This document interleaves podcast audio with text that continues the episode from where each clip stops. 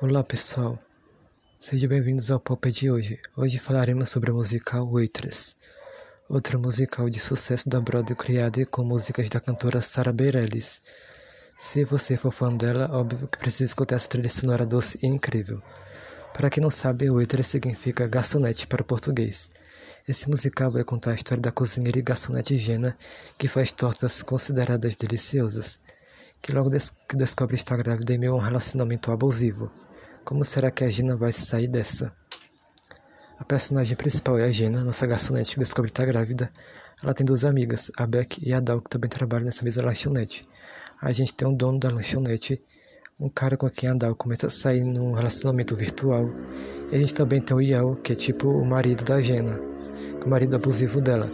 A gente também tem o Dr. Pamara, que é tipo o médico que vai fazer o, o ultrassom dela e eles acabam se apaixonando um pelo outro. E a gente também tem o Joey, que é o cliente fiel do Diner, que é o nome da lanchonete, que é aquele cliente chato que aparece lá todo dia. Agora vamos explicar o primeiro e o segundo ato e no final tem algumas curiosidades. O musical começa com a música de abertura What's Inside, onde Jenna está cozinhando uma torta. Logo em seguida temos a música Opening Up, onde o Diner, a lanchonete onde Jenna e seus amigos Beck dão o trabalho já está abrindo. Jenna fala que sente enjoos ultimamente. Seus amigos a convencem a fazer um teste de gravidez, para ter certeza disso. Isso tudo acontece durante a música negativa, e só no final da música temos a certeza de que Jenna está grávida quando ela fala shit, que significa merda, se a gente for traduzir. Logo temos a música What Back in Do, onde Jenna chega em casa e descobrimos que ela tem um marido abusivo chamado Eu, que rouba toda a sua gorjeta que ela conseguiu durante o dia. Na música ela explica que sua situação é a mesma que sua mãe tinha quando se encontrou num relacionamento abusivo. Ela encontra comi na comida sua alegria.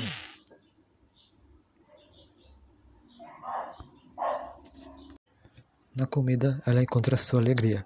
Gina vai para o consultório médico fazer ultrassom e vê as pacientes cantando a música Club Knock Up. Gina entra no consultório e vê seu médico pomar o pai. Ela o presenteia com uma torta, que preparou para o médico especialmente para ele.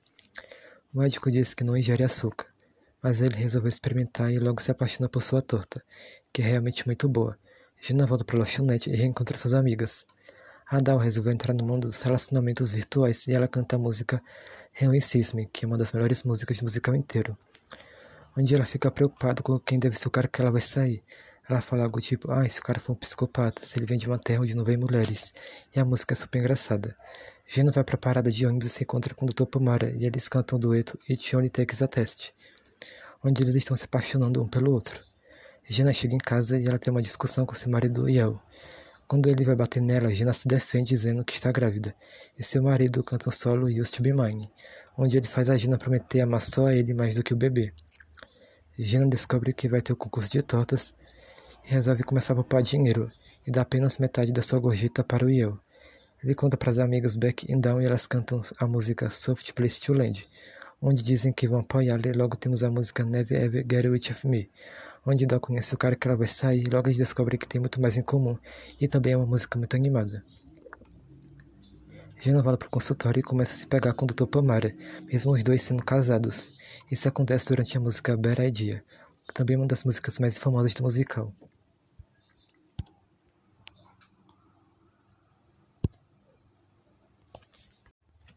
O segundo ato começa. Beck começa a ter um caso com o dono do diner. Isso é revelado durante, durante a música I Didn't Eat Your Plan. Logo temos a reprise de Better Idea, onde os três casais estão ficando, Jenny do Pomara, Beck e o dono do diner, Down e o cara que ela conheceu online.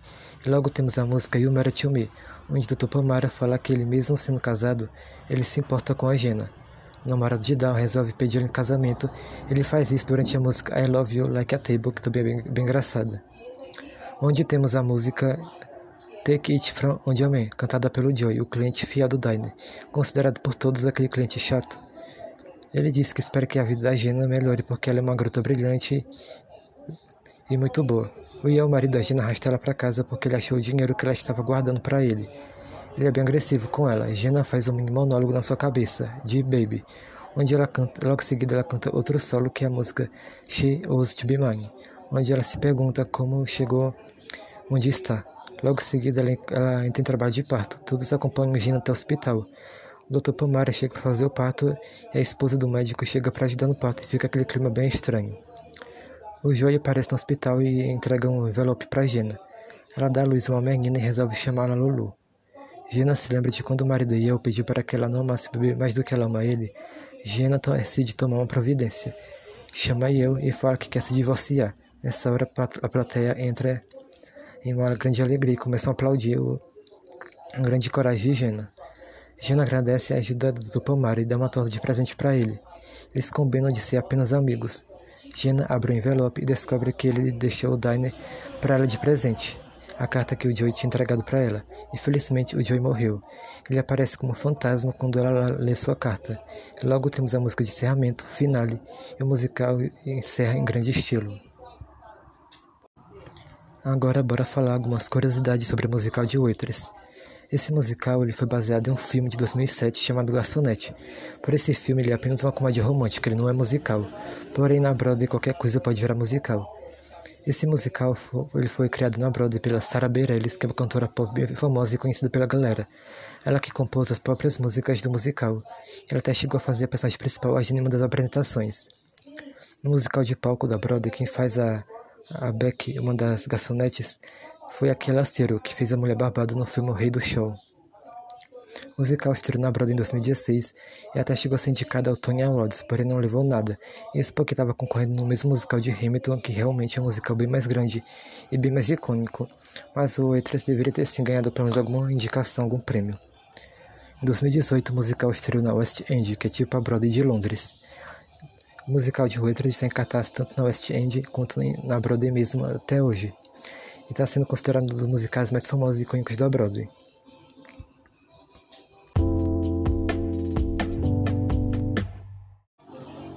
Agora eu vou falar alguma de, minha, de minhas músicas favoritas desse musical. A trilha sonora realmente é incrível. Sem falar que a gente começa com What's Inside, que é uma das músicas mais incríveis desse musical. Open Up também é. Mas acho que eu começo com a música What Back in Do, que é uma música muito bonita, inclusive. A música Club Cannot Up, apesar de ser uma música curtinha de 40 segundos, eu gosto bastante dela. Mas minha música favorita, trilha sonora, com certeza é Rain e Sisma, que é uma música muito divertida e animada. Soft Place to Land It Only Takes a Test também vão para minha lista de melhores. Outra música que, que também não vou descartar é a música Take From Around Me, que é maravilhosa também. E mais sem dúvida uma das músicas mais icônicas é Show You To Be Mine, que é o último solo da Gina, que é maravilhoso também vai para minha lista de melhores. A única música que eu não gosto muito, para ser sincero, é a música You Used to Be Mine, que é uma música bem mais digamos assim, estranha. Ela é cantada pelo marido da Gina quando ela faz ele prometer de que não vai amar mais o bebê do que a ele, basicamente, né? Então a, a letra da música já é bem estranha. Por conta disso, mas toda a trilha sonora de outras é muito animada, é muito divertida. As músicas são muito lindas, acho que vale a pena.